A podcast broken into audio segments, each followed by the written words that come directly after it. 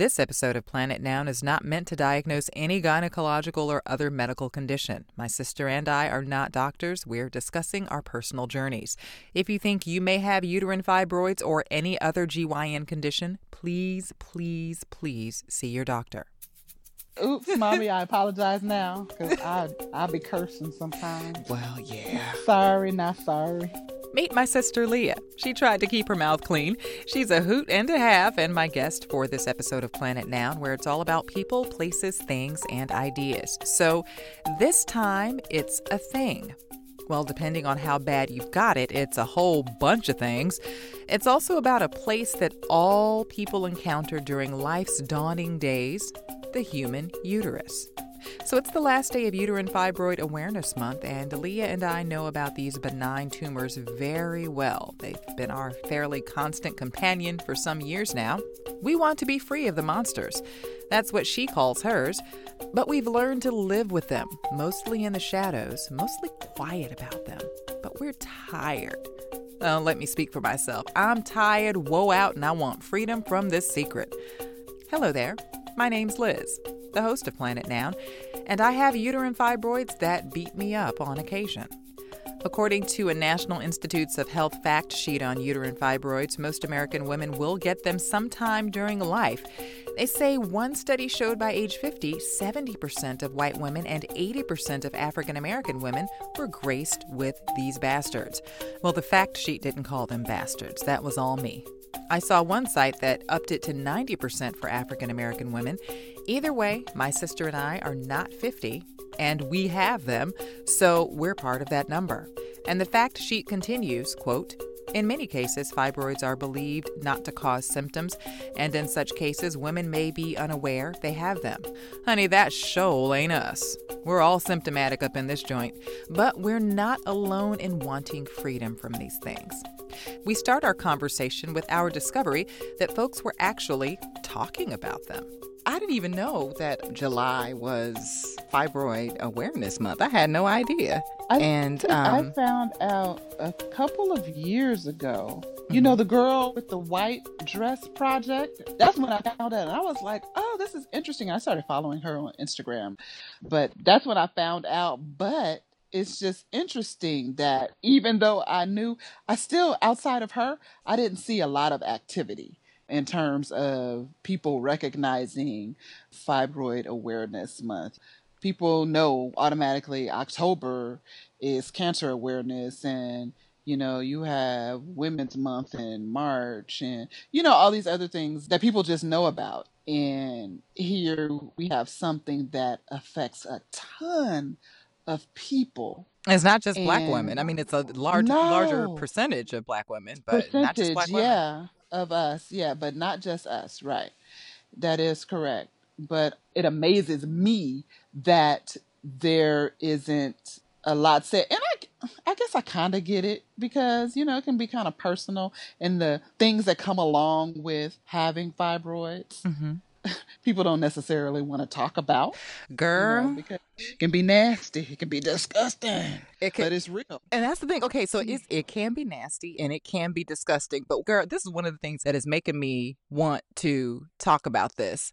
I'm so sick of being in the damn shadows with this cuss word. I might have to edit that out. I am tired of being in the shadows with this foolishness. That's the edit in case I decide I don't want to cuss because I don't want no. my mama to be embarrassed. Do it. Do a third take.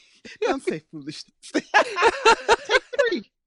Take three. I'm so tired of being in the shadows with this Farak knock. No. okay, frackandack bull. right. Yes, that. oh my god. Like and that. it's like there's certain people that I share with and I remember mm-hmm. one of the the hospital stays, you know, a bunch of folks from church. This was in uh when I was still in California.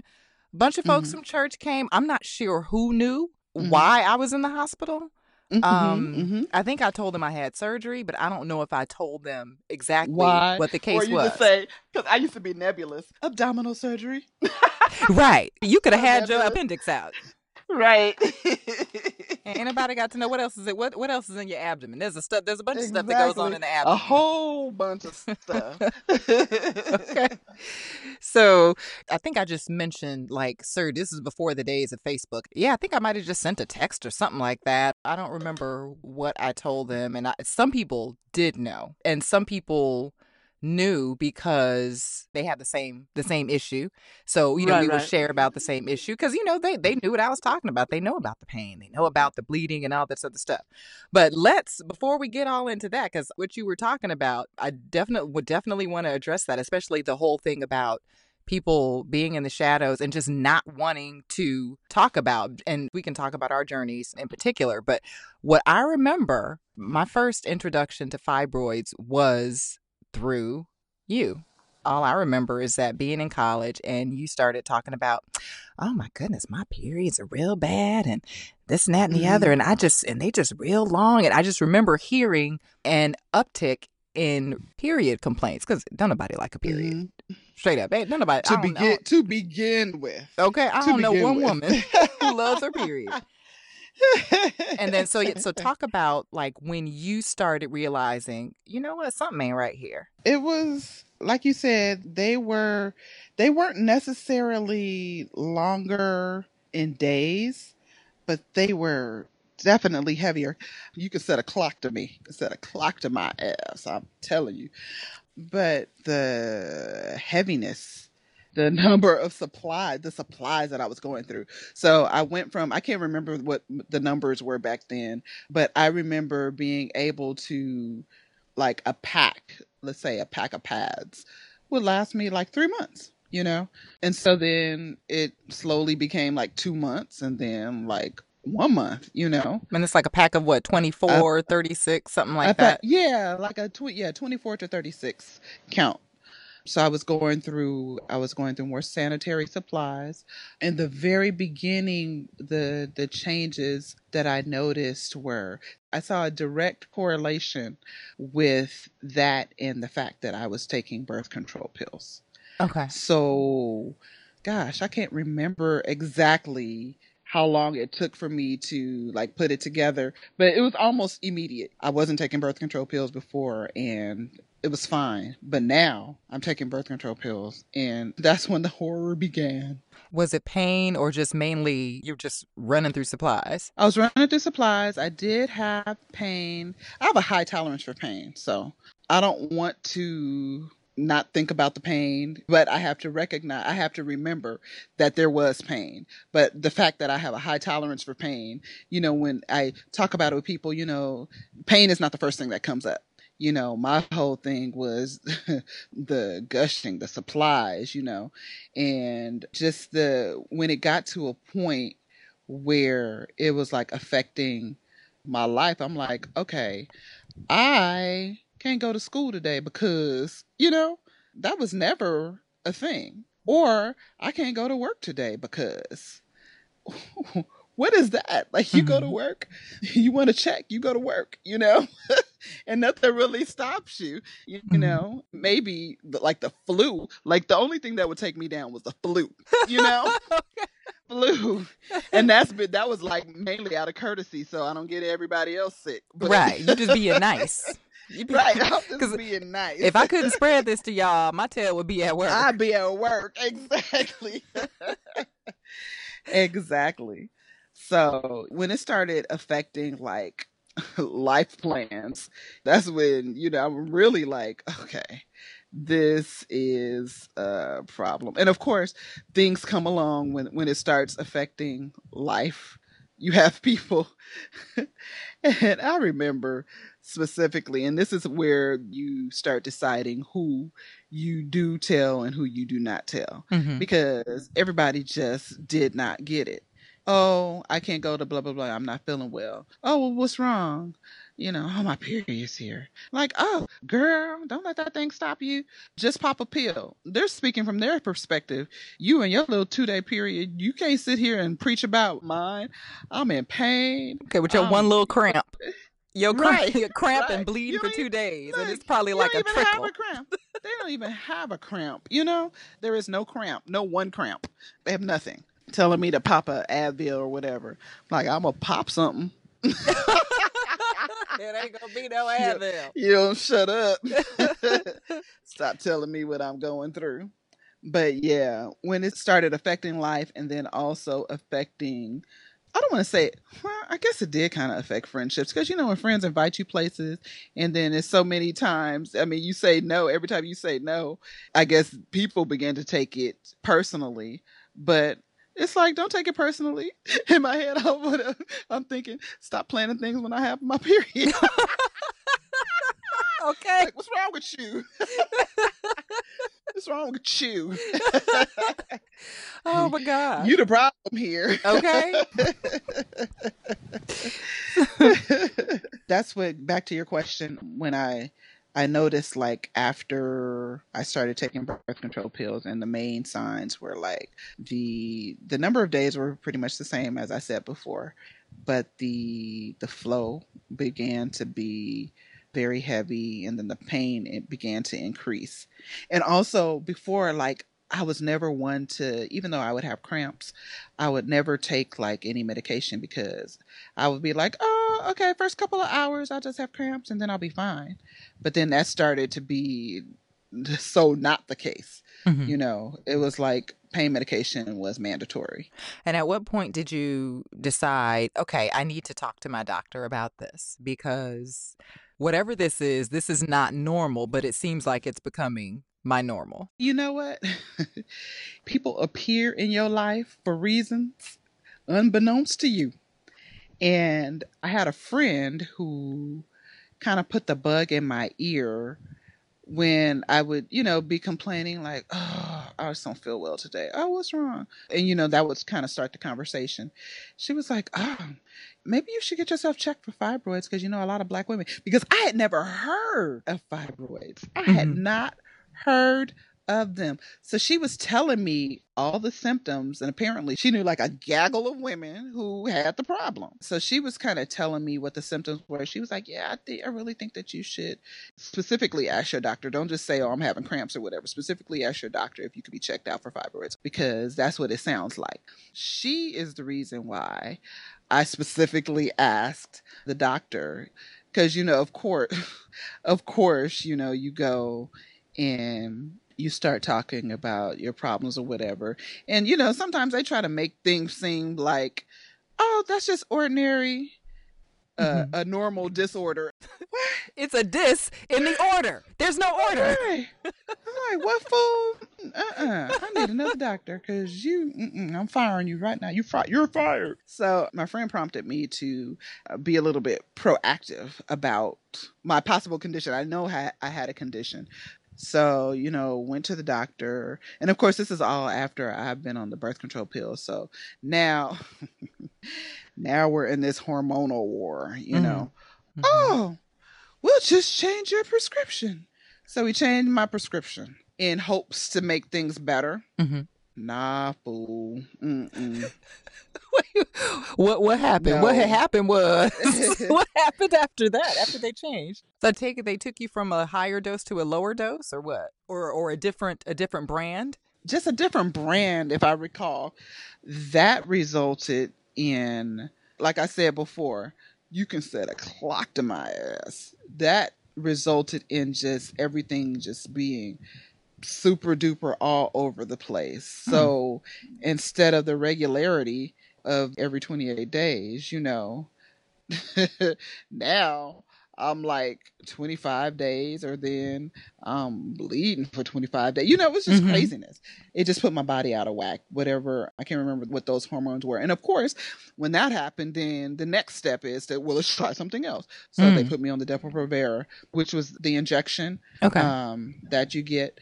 And I believe that's the injection that you got one every was it once a month or was it once every, every three, three months? months? Yeah, I can. What was the difference exactly. between that? Because I remember at one research. point you were on Lupron or something. Well, see, Lupron is not birth control. That's a whole different depot. Depo-Provera was the actual birth control shot. And however often you were supposed to take it, I think I did it twice because that mug had me. I was on a just a perpetual cycle, like a perpetual menstruation. It was horrible. I was wow. like, okay, this is for the birds. And it's not like it was just spotting or um, you know, like no full blown war in my pants. Like, mm-hmm. this is too much this is way too much. And then, of course, with that comes the inevitable anemia. Mm-hmm. So now, because I'm bleeding so much and I'm bleeding so heavily, I'm anemic. And how old were you when when all of this started happening? When it started happening, Mhm. I was 19, 20, Mm-hmm. About 19 or 20, because I started taking birth control pills at 19. And I remember when I was at college, that's when I remember you were, because I don't remember you really, really complaining. Because I think when you were 19, you were back at home, Mhm. and, but I don't remember any complaints really. I remember Yeah, things really That was the up beginning. when yeah. I was away. And Right. that's when you started telling me about these things. And then you started telling me, hey, I think this is something that you need to be on the lookout for. Hereditary. And yeah, I'm because I had been doing my research Mhm. at that point because of T.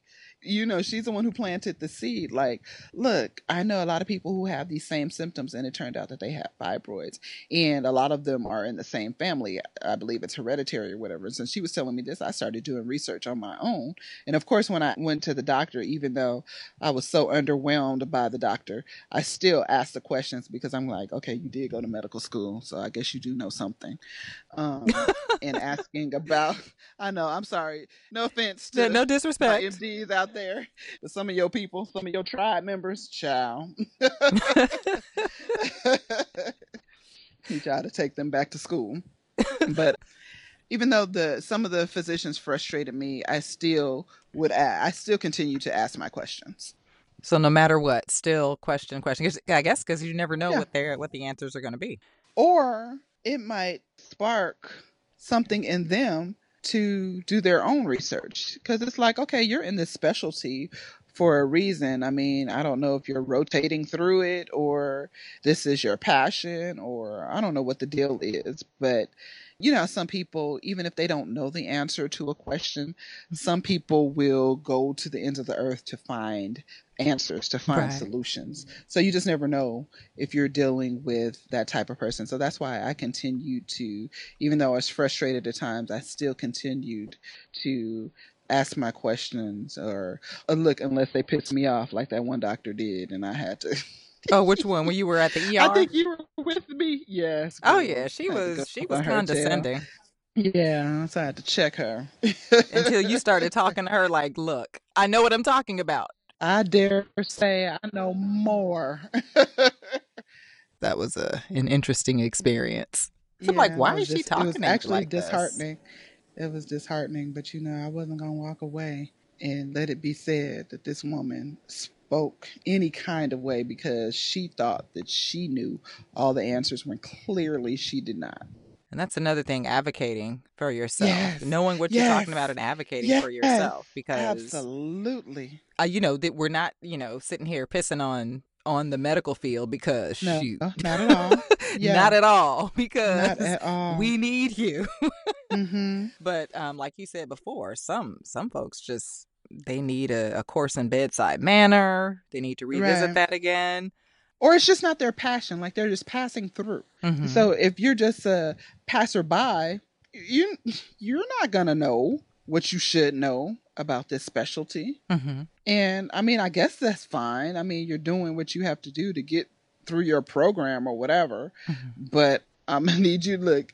I need you to pass me on by. Pass me by. Okay, I don't wanna pass be- me by. I want somebody else to hear my humble cry. Yeah. I don't want to be. Mm-mm.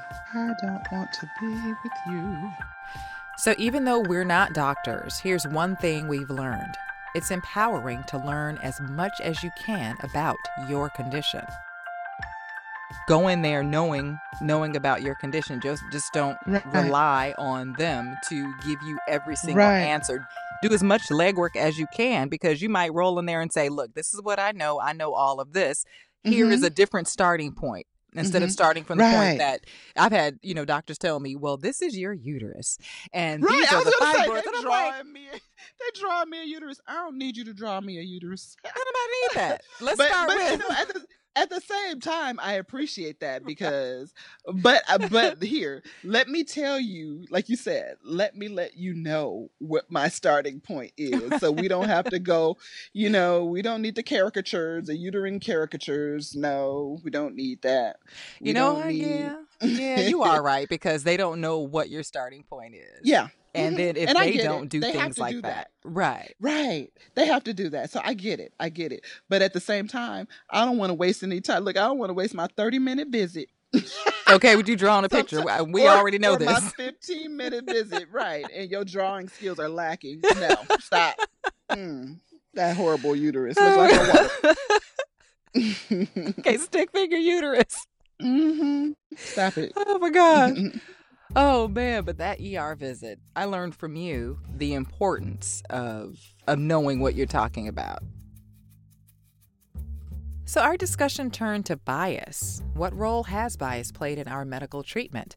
Real talk, I've had some pretty solid experiences, and the one Leah mentioned earlier, I have not had that experience, that experience of having a doctor speak to me in a condescending manner. But there was a University of Virginia study a couple of years ago that linked differences in pain management between racial groups to bias. You'll find that link at planetnoun.com. But when I need to seek medical treatment, especially in an emergency situation, you know, I don't go around looking for evidence of bias, but hey, you know, denying it exists I think that would be naive. That possibility does rest in the back of my mind, though.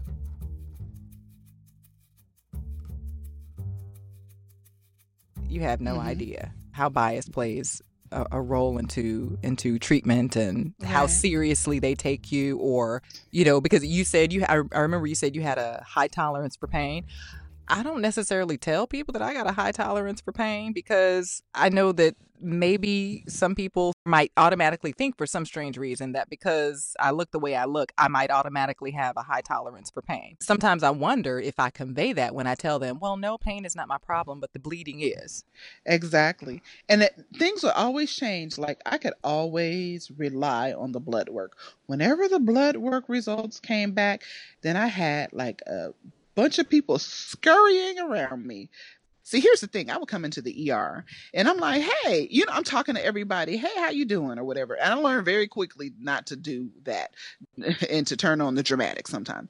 But most of the time, you know, I'm walking in and I'm telling them, oh, you know, I'm letting them know what's going on or whatever. And I guess for the simple fact that I walked in and I'm talking to everybody, asking people how they're doing, and I'm being polite or whatever, that people are thinking, oh, she's not that I'm well, but she's not as bad as they think, as she thinks, or as she's saying, or whatever. But every time that lab work would come back, that lab work would come back with my, um, and I always get these numbers mixed up, my hematocrit or hemoglobin. I can't remember which one. But anyway, it would be at like a five and below, you know, then I get the scurry like, oh my goodness, she needs to sit down. Get her to the back. Get her a gurney.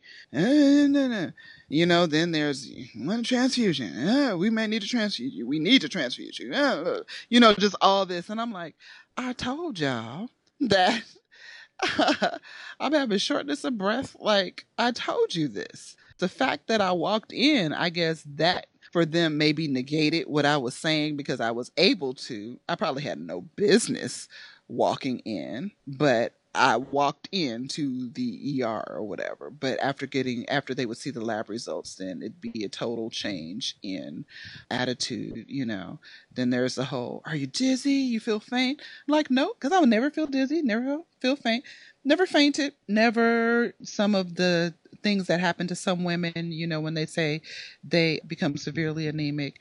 You know, I've heard uh, women say, "Yeah, I was on an airplane and I fainted." None of that has ever happened to me. Never felt, I don't want to say, di- so it's never been like a dizziness where it's like, oh my gosh, I'm going to fall. But weakness, I was definitely weak. But still, I would push, you know, push through. I'm like, I got to mm-hmm. go to this ER, so I got to walk up in here and, you know, check in and fill out this form. I've been here a million times, yo. okay, why am I filling out? But um after the results will come back for the blood work, totally different attitude. so even like, if folks don't listen to you in the beginning, the science will speak. Yeah. One time, oh my gosh. Okay, so one time I went I was just in the emergency room. In the emergency room, I think I was there for like five, six hours. Mm. And I was like, yo, I said, I can go home and go to sleep and come back because this is crazy. I can't, I'm not comfortable here. I had already had my blood work taken, but they hadn't had, you know, the results hadn't come back. So I was like, I'm going home. Bye. So went home. hmm My results were so bad. They sent the sheriffs out. Oh. They sent the sheriffs out and they were like, the hospital is saying that, you know, we can't force you to come with us, but the hospital is like imploring you to come back like immediately. So did you get in the back of a cop car or did you have somebody take you? Nah, I had somebody take me. Okay. wow. That Uh, story some- sounds vaguely familiar, but I'd forgotten about that. That they sent the And cops out to you to fools, tell you. And then those fools asked me, they were like, why did you leave? I was like, because you got me sitting in these hard chairs and I'm tired. It's the middle of the night. I should be sleeping. I'm tired. I'm already tired. Like, if I would have full eight hours of sleep, I would have been tired because my blood count was so low. But I'm tired because it's nighttime. This is the time that I normally sleep. hmm and I'm sitting up here looking at y'all in this in this emergency room. Wow. In this room of emergency. Hmm. And they were And not treating not your case acting like, it like- was Right. emergent. Exactly. exactly. So I remember another thing I remember you talking to me about when you were telling me that I should keep an eye out on it. You were saying that it's hereditary and Mhm. that I think I can't remember if you had talked to mommy or that you were going to talk to mommy, but you found out that that mommy had fibroids. She had them. In their generation, they don't talk much. And I wish that weren't the case. And then come to find out in talking with one of our aunties, she had them. Mm-hmm. And so it was just all around for us on both Mhm. sides.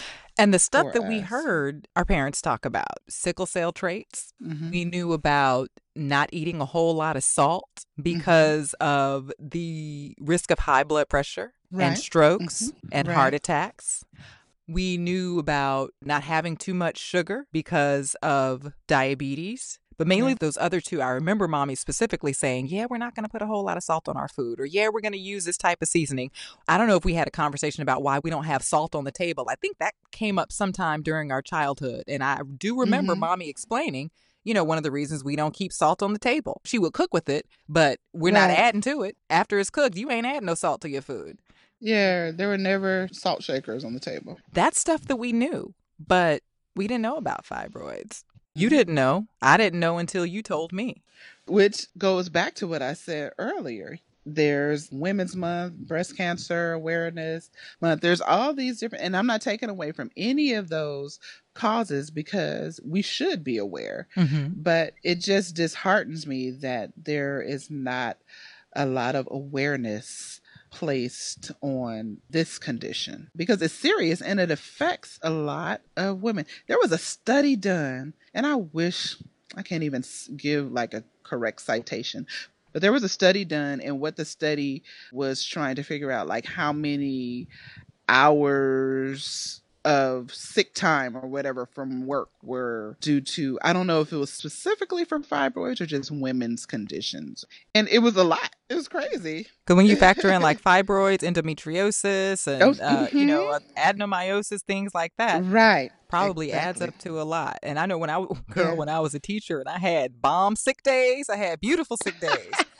girl, I would take. I called the Eve's day off. I'm taking Yeah. Eve's day off every. I used my sick days every damn school year because I had to take at least uh, one day off just so I can sit home and bleed because it would not have been fair to my children to go to school Right. and have And to to go to the bathroom.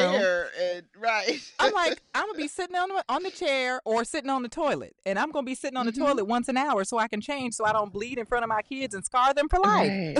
right. They'll be calling the ambulance, the ambulance for you. I'm like, my children, my Like, children, some of them teacher. have, you know, But it's like these are these are babies. I'm not trying to contribute to the fact that they saw their teacher Right. bleeding in the classroom. right. You know, Exactly. you know, I took your advice. I went and got checked out, and my doctor told me, I think I was still seeing a pediatrician at that time because I think I was barely 18. So my my pediatrician treat my old teen ass was like, well, I'm not going to diagnose you with fibroids, but there could be something here. And since you're not displaying any symptoms, basically she uh-huh. was saying it's something that you can keep an eye out on. And you know, mm-hmm, I mm-hmm. I appreciated that cuz you know, she mm-hmm. was upfront with me. You know, at this point mm-hmm. it's not anything to worry about, but Right you know because you're not showing any symptoms yeah right but girl going back to those sick days one day a month eve's day off i called it eve's day off. Still call it eve's day off. I believe in eve's day off when it's necessary. Um, yes god. Hallelujah. Said hallelujah. Yes girl. Yes when my sister first started battling her monsters, her uterine fibroids, it seemed like this condition didn't get much discussion time in the public square. Thankfully, that's been changing a lot, but for us, talking about it has been difficult because there's an element of shame about this women's issue. Now it seems more folks are talking about it, but girl, yeah. we need to talk about it with the next generation. We don't have kids, mm-hmm. but we mm-hmm. have nieces. And right. one reason why I'm frustrated because more people don't know about this, or maybe I frustrate myself because I don't necessarily want to talk about it because there's some sort of shame yeah. that's associated with periods and bleeding. A woman's problem. Yes. Yeah. And it's like, you know what? This don't make no damn sense. It don't make no sense. This is why it don't make no sense.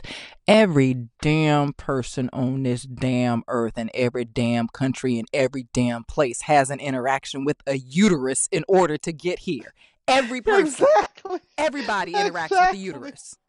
I don't exactly. care if they put I don't care if they put the egg and the sperm together and then implant it. You you need to be right. implanted into a uterus. You, you slid through, you grew from, you were gestated in. okay, unless there's some science I don't know about and they can grow you in a greenhouse somewhere. But right, right. but everyone has an interaction with a uterus in order to be here. Here. Yeah. So menstruation is part of that process that mm-hmm. makes it possible for everyone to have that interaction with the uterus in order to be here. So why why aren't we more open about this? Folks are mm-hmm. suffering.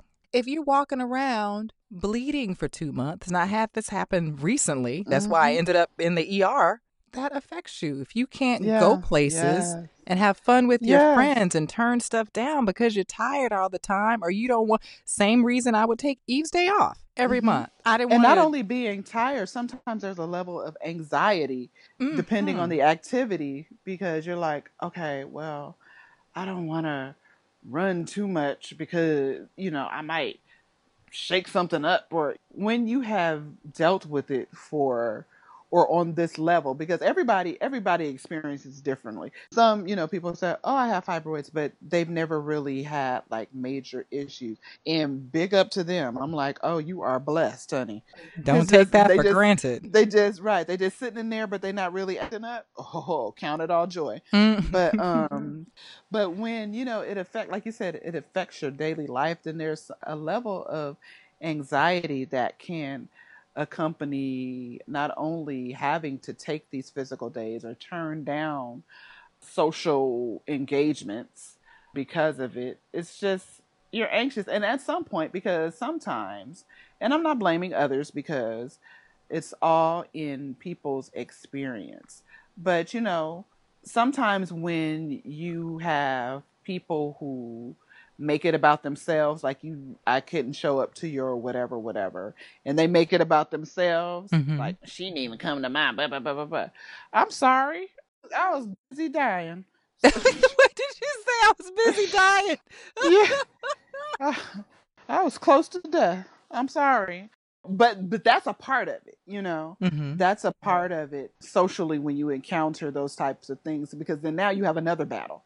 It's like dang, now you get invited to something else and it's the same thing. Mm-hmm. And it's like, you almost don't even want to say because it does sound like a, a crock of bull, mm-hmm. you know? You almost don't even want to say. So you kind of, not that you lose the friend, but you may find yourself distancing yourself because it's like you have too many damn events and i just no and you always have them on my period no. Or maybe y'all should hang out hang out a little bit more so your periods can be synced. You know how they say women are around so that way they can get synced to you. But they might be one of them people it don't matter you know? You know what? Yeah. For some people don't and i used to always like the three the three day awe, like, bleeders. wow you're so lucky you're the luckiest gal alive So, after a while, after the both of us dealing with this issue for well over a decade, good God, well over a decade, Lord, after dealing with the anxiety and risk of shame if our secret seeps into public view, you know, mm, we're pretty much done. No more silence. We're talking, honey. And there's plenty of company. Now I'm at the point where I'm tired of being silent about it. I'm tired of keeping it to myself. I'm realizing with like the White Dress Project and, you know, other folks out there, there's like a hashtag Yeah. on Instagram talking about Yeah. fibroids. There's a whole bunch of women it's like out there. yeah. uh-huh uh-huh You know, and so I'm just, and I'm tired of missing out on life because of these things. I mean, I had a surgery some years ago and Mm-hmm. I don't know what happened, but it knocked my cycle off a little bit. Girl, I didn't I didn't bleed for like a while and I didn't miss it. I knew it wasn't normal, but No, I didn't give a damn. I loved it. it But now things are back to well, things are back to normal, whatever my normal is, because it wasn't normal before the surgery, you know. right right But um and so I remember um, I had another interview with someone, and they were talking about an event they were going to have the next week, and I was like, "Oh yeah," because it was a karaoke event. So I'm like, "I haven't done karaoke Okay. in a long time. Yeah, I'm right, gonna go." right, right. And in the middle, and while I was telling her, something Yes! told me, something told me, "Ooh, you better be careful because something might happen, and you might not be able to go because of your period." girl But I said, I'm not gonna tell. I'm not gonna tell this lady that because Right. number one, I want to go. I just want to go. I know. I know. I stay picking up my phone. Like when people are talking, I'm like, oh, let me see. Because I pull up the app. Is that going to be a good day? Gosh. It's so annoying. I have other plans. oh, I'm sorry, I can't make that. I have other plans. Mhm. Yeah, you do. You're gonna be bleeding. I don't even have other plans. That's not a good day for me. I need to take that you to lesson ask from you. me why. I dare you. Ooh, child. And so, um, girl, and like the the a week later, was it a week or two? Anyway, when the event came up, girl, Mhm. guess what? Mhm. I had a visitor. Mhm. And I said, you know what? I said I was going to go. Mhm. I have the time. I can go. I'm just not going to sit home. So, you know, Mhm. I packed Show up my my stuff. I had my little pad Right. bag, you know. Oh, girl, we want to talk about that. Girl, let's talk. Let's after the girl. Let's take a let's take a hot second to talk about the pad bag. Girl, I have a pad bag, and I went, and you know it was heavy, but I said, you know what? I don't care because everybody in here, they they girl, there were babies in the room. I'm like, all these people in here, especially these young babies and the little babies and the children, Right. they all They had, had interaction with recent uterus. interactions. A recent one. Some of them, like you, little baby, just last week. Okay, yes. oh my gosh and so you know i'm i'm tired of missing tired of missing out because Mhm. of these things and i understand sometimes i probably will have to but i'm tired of being controlled by them Yeah. Well, what do you think about additional surgeries? Because I've had one, two, three. I've had a handful of surgeries. I've had so many surgeries. I feel like it's so many. Maybe I'm sure there's somebody out there who's had more than me, but I've had two abdominal surgeries. It's been, girl, it's so. Ugh. girl you're so many you're two. losing count I'm serious because it's been, t- I think, two abdominal, but then I've also had two myomectomies that were done like hysteroscopically. So, and they used the resectoscope. And then I had like little procedures in between, like, you know, some doctors like, oh, we could do a D&C to stop the bleeding. Fool, I got monsters in me. Like, they gonna see, they gonna laugh. Trust me, they gonna laugh. They gonna laugh because they disrespectful. girl they gonna laugh and bleed be like ha ha ha blah, blah, blah. exactly. because they some disrespectful mugs. Girl, yes. Girl, So, the disrespect, yeah. girl, that's another conversation too. yes, the monsters and their disrespect. So, would you consider another surgery at this point? When I went to the doctor after this recent ER visit, I went back to the Mhm. hospital that treated me. No one's going to tell me anything I want to hear, so I just have to figure out what I'm going to do. Right. And that that's essentially what the doctor said. She said, "Well, yeah. I wish Yeah. I had earth-shattering news for you." Yeah. And she was all dynamic and, you know, Right. very expressive, but I just don't. And I said, "You know, Yeah. I figured you wouldn't, but I had to come here just to, you know, just Yeah. just for the follow up and I'm doing my Yeah. due diligence. And the options are like embolization, another surgery, like you Yeah. like you were saying. She was wondering if there's any activity that these things are stopping me from doing. And I thought Mhm. about it and I said, "Well, I forgot that and I forgot until I got back home. I was like, "Well, I should have told her that, you know, there's certain things I would like to do. Like I would like to at least, you know, do a trial skate with like a roller derby team that I covered for Mhm. work one time. I think that would be fun. Right. Well, I was gonna say even work wise, it could Mhm. it could possibly affect you work wise because you have to. I'm sure you don't know what type of stories you're gonna be doing in five days. Nope. Right. Sure so don't. You need stamina. You need strength to be able to carry out your job. I carry a pad bag when I'm out and about, and I don't know. I just hope for the best. Okay, so this pad bag, what's in it? I'm sure women the world over have myriad versions, but here's how we do it. A good, robust pad bag consists of. First of all, a cute bag. Yeah, yes, girl, something in leopard. Oh, where is mine? Mine has uh, what is it? Is it leopard? No, it's not leopard. It's tiger. Tiger print. Okay. An animal print brag, or you know, if you, pastels are your thing, it could be, you know, like a pink or a mint green or a light blue, something just beautiful, something that makes your heart sing. Because you need stuff to make make your heart sing. Your heart sing, indeed, indeed. I would always have like the uh, like a full pack of I call them the purple pads because I don't know the name, but they the biggest ones ever made. they go from front, they go to the window, to, the wall. the longest pad in the world, and they're purple, always purple. Uh, okay, the always purple pads. yes, them long mugs, not them thin ones, the biggest ones ever made. I guess I should count a it all joy because I don't use the purple ones. I don't use the window to the walls. Girl, and, and that's just me being super duper kind. How although I have filled those joints up, Ooh, which is just yeah, that's horrible just to th- even think about. So that a pack of those and a pack of the ultra tampons. Mhm. So when you say There's pack, like how many? This is your like go Okay, your go bag, so- your go pad bag, because you need a separate go Okay, bag so- for other things. Yeah, yeah. So it's right. So twenty four to thirty six. Like it's it's a serious pack. A pack off the shelf in the store. hmm Like and those usually are twenty four to thirty six. And so then the tampons, it would be the ultra tampons, purple also. I guess purple is the ultra color, the Mhm. largest in whatever, in everything. That count would be, I believe the tampons are like 36 count. So I'm always, I would always double up. What else? A change of clothes, about three pair of panties. Cause I ain't trip. I am not gonna get caught slipping. So three pair of panties. Oh.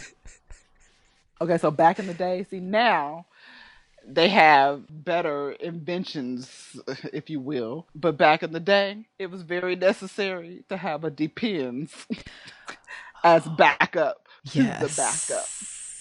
Yes. It's, cra- it's crazy. So let's talk about depends after we talk about girl. There's so many. So many layers. So many layers to this. So yeah, the depends. That came about during the heaviest time, and I think you and I, in a brainstorm or whatever, it's like we're. I think it may have started out as a joke, Mhm. but then it was like, wait a oh minute, wait a minute. hold up, hold up, that just might work. Okay. and it worked. I mean, your padonkadonk look a little bit more, you know, yeah. ample. You know, I didn't need none of that in my life. But, you know, already ample. But girl, but it, it that changed the way because they were there. They were bulky. I found myself. I Yeah. think some friends from work wanted to Uh-huh. hang out. I can't remember where we were, but we were in some, you know, some hip place, and I'm thinking, oh Uh-huh. Lord, they want to hang out, and I'm on my period, but I want to hang out. Because out. I don't, I just, I just want to hang out. So I put on some jeans, and I think this, I don't even know if this was stylish, but I said, you know what? I'm going to make it stylish. If I walk with confidence, then it's stylish. It's So I had on some stylish, right? jeans, a dress that had like, it was lacy with the layer underneath. I think it was a blue Oh, dress, yeah, yeah, yeah. and some Uh-huh. jeans, some shoes that matched the dress. Uh-huh. And girl, I had my depends on underneath. I said I gotta wear this dress so no one can tell. I can't wear just the jeans by themselves with a little crop No, top and because right, no, there's none of that. You have to wear a duster or Mm. something to conceal. Yeah, yeah. girl. So yeah, I remember that, and I don't think I, I don't think I bled anywhere. Look, not with all that backup. And it's That like just the stories of it on up. just the stories of like leakage and everything. It's like I couldn't go Yeah. anywhere. You know, I went. I remember going to a park. I think there was Shakespeare in the park one time. I went with a friend, and I think Mhm. they want. I think she wanted to hang out afterwards, and I couldn't because I, girl, I had a blanket around me, and I, Mhm. I didn't feel comfortable telling her. I just, I bled through all my clothes. I need to go home. So Mhm. you know, that was one instance where I just, and then it was it was I was hanging out with her friend. So I'm like, Uh-huh. yeah, no, I'm just gonna go home. Right, right. It was a mess. And then that's one way they're disrespectful. Uh huh. And then another way they're disrespectful. Girl, I think you probably remember this.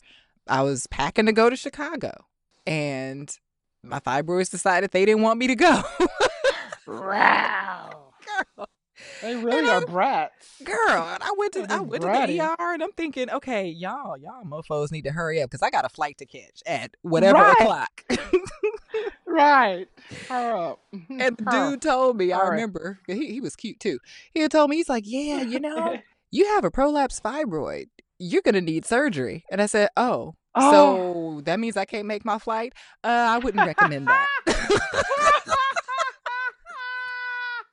you, and that's the thing about us. We sit up in an ER talking about, so I can't go out the country? Is that what you're telling me? Like, girl, you need a transfusion. like, after the transfusion, you good as new. Like, healed. You know, that's how you feel. right. You know, not good as new, but, you know, that's how you feel. And it's like, uh, the doctors are looking like, sit yourself down. Just go on and be sick. I'm like, but I can't. I cannot. Okay. I can I can no longer can be sick. Right, right. I was mad though because I, want, I I wanted to go, and the Right. were like, ha ha ha ha ha, you can't do it. right. I had one that was disrespectful. It was so disrespectful. It was a, another ER visit hmm that it was. I guess it was taunting the doctor, and that doctor was not having it. It was a, uh pedunculated one, and so those are the ones that are on the stalk. And those can be tricky because sometimes the stalk can twist and that can cause like severe pain or whatever. But this one was just dangling, honey. And then you're dangling, doctor was baby. Go ahead, baby. Go ahead, you're dangling, baby. baby. Mhm. There's a song for was. everything. everything. And so the doctor, when he was doing his exam, he asked me if I could feel it there. I said, no, I can't. He was like, it's so crazy because it's right here. It's on a stalk. It's hanging from a stalk. I was like, oh. He said the stalk is small. He told me that the stalk was small or whatever. Anyway, long story short, he twisted that mug and it came right on out. Oh, okay. Crazy, yes. And I was like, and I noticed after he did that, I was like, oh, I mean, I still had a million more, but pain in that area was different. It really was bothering me. But yeah, that mug was disrespectful, and he had to go. Go. Okay. the doctor wasn't having it. He was like, oh no, I'm gonna get that mug. Yeah. And then, oh, girl, okay, another instance of being disrespectful. Look, girl, these things are so trifling. They are trifling. They're trifling. They're like the most trifling human being that's not even human. Yes. Little bastards.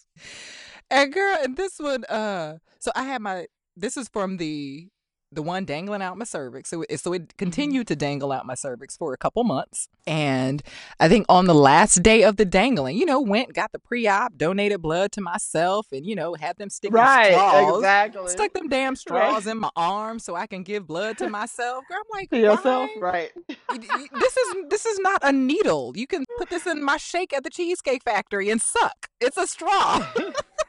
donated blood to me. Yeah, Yes, I've donated blood to myself several times. Yeah. And so, girl, I did all that prep work and everything, and um, I took my time off from work. Either I arranged for time off or I was going to be off anyway. I can't remember what the deal was. I think I had to take Okay. time off. But anyway, girl, and you know, girl, the day before I was going to take off for for the surgery, the day before I, the schedule the surgery was scheduled, my room partner was about to go to lunch, and I felt something odd. I'm like, oh, no, that feels like my period is trying to come back. Okay, whatever. So she was packing up her bags cause so she can go to lunch and because we had uh half day kindergarten. And then I felt it again. Oh, yeah, yeah, yeah. And I was like, oh, well that this doesn't feel like the the normal okay. So I said, Well, before you go to lunch, can I run to the restroom right quick? Girl ran around the corner to the restroom and found myself not this was like a waterfall. And I was like, yeah, I don't think she gonna go to lunch right now. and I don't think I'm gonna complete this day at work. and so I went and I told her, you know, I think I need to go to the hospital. And girl, she was fantastic about the whole thing. And Mhm. I ended up going to I had I think the vice principal drove me to the hospital. I probably should have taken an ambulance, but I didn't want to I was cheap and I don't want to have to pay for the ambulance. but but I probably should You have probably taken heard me fussing. Cause I, child, because you know I had a couple, several ambulance bills. I'm like, what is this? What is this foolishness? girl. And it's like the me hospital, it wasn't that far Five away. minutes away, right? Right. It, it, yeah. It's like the day before the scheduled surgery. Your schedule. I had the child. doctor, I had the procedure, everything was all laid, everything was planned. And Right. then I It's started bleeding. disrespectful. Disrespectful. Mm-hmm. So I ended up in the hospital. And it was only an overnight stay. And I think the thankfully, you know, and sometimes things work out as they're supposed to, I guess. The doctor that was on call was a doctor that I had interacted with before in Oh, the before- practice. Okay. Okay. Cool. And so he walked in. He was all he's always happy and you know jovial. Hey there. It's like, hi, doctor. I'm not gonna leave, I'm not gonna say his name. Hi, doctor. Blah blah blah. And you know he did my surgery, and um, I think I Mhm. ended up seeing him and the other doctor who was supposed to perform the surgery in the beginning. So, I mean, I was just happy that the person who operated on me had familiarity with me Yeah. and my case. Yeah. Yeah. This wasn't a stranger. Yeah. you know, in the midst of that disrespect from the fibroids. Well, as crazy as it seems, now I realize. Back then, I didn't realize that other women were going through things like this. But I joined a, a group on Facebook, uh, I think a couple of groups, and sometimes I just read through the stories parallel. Mhm. Tons of stories that are parallel, and these aren't just women that are in the U.S. These are this is like uh, people from women from all over the world Hmm. you know, different nationalities. So it's it's just every one of them probably at some point felt the same way, like, uh, this is just happening to me. You feel like it's only happening to you because it's not spoken about. Mhm. Um, you know, there's no platform, uh, no huge platform or whatever for it. But if only I knew long time ago, like you are not alone. You are not alone I am here with with you. you. Though you're far apart, way, I am here to stay. Because it just it feels like that when you are that person who is in that Yeah. restroom and Yeah. everything is a mess, Yeah. and you're trying to make sure that mess does not does not become manifest to everyone. scene. Yes, Right. and it's like, Like it's it if seriously looks like a crime scene. It's like a crime scene in my pants, in my underpants. This is crazy. And that's like you don't want everybody to know that the crime scene exists because you know because of the protection, the crime scene can stay. Right. You know, we can cordon off the Right. crime scene, but girl, Right. like that anxiety that, that you were talking about, it's anxiety because Mm-hmm. you just we all we know it's normal. Everyone knows it's normal. Women have periods. They have tampon commercials on TV. We saw the women twirling in the OB commercial when we were younger. You know, OB. That's the way it should be. Keep it simple and set Oh, yeah. yourself free from the Yeah. extras that you really Oh, don't lion- need. Just try asses. OB and you'll see. Don't ask me Oh, why I remember asses. that. Oh, lion asses. I don't think they were talking about women with fibroids. I think they were Right, talking. 'cause They were I catering never- to normal women. I never jumped for joy. I never jumped for joy or twirled. Girl, I twirled over and hopped into bed. okay, I did a horizontal twirl. Okay. Girl. the bed. So freedom. I mean, it's like when once you have something like fibroids, to me it seems like it feels like a life sentence. Everyone deals with something. Every Yeah. single person And some people even deal with theirs differently because some people are just cut and dry. Like, that I have them, I don't want them, I'm getting a hysterectomy. You know, however, that's not what I ever wanted to, I never wanted to do that. Mhm. Just for a couple of reasons. I never wanted my options to be gone. Number one, my childbearing options. I never wanted those to go away. And number two, I just felt like, and I mean, some I'm sure somebody out there will disagree. Um, I just felt like even though it was a problem, that bag is still there for a reason in terms of uh, hormones and the balance or whatever. I'm not a doctor, so I can't speak to things outside of gestating a baby, the other jobs that the uterus has. But I just felt like, you know, okay, there's other things that this uh, bag is here for, not just for holding on to babies. Well, ours are there for holding on to bastards. And when when, when we say holding on to bastards, we ain't talking about babies. monsters. Monsters. I call mine bastards. My bastard baby bag. Because it's like no no no child that is born upon this earth is a bastard. I don't care. I don't give a damn what no one says. No That's baby true. is a Yeah. bastard. Because you, that's just, yeah, you can't be. It's impossible. now, wh- whether or not your daddy is in your, your father's in your life or not, that's a whole other story. Yep. So I'm like, I but am taking you have, look, you have a father. No one is a bastard. But fibroids, where they come from? Where they come from? Them motherfuckers. Okay, I will not say mofo. I will not say it out. Them mofos ain't got no daddies. Ain't got nary one daddy. That's a bastard. Anxiety. Wanting to stave off the potential shame that can come from bleeding fibroids. Stories of disrespectful fibroid tumors. And the fact that they can be monsters and are most certainly bastards. Many thanks for listening to this episode of Planet Noun. People, places, things, and ideas.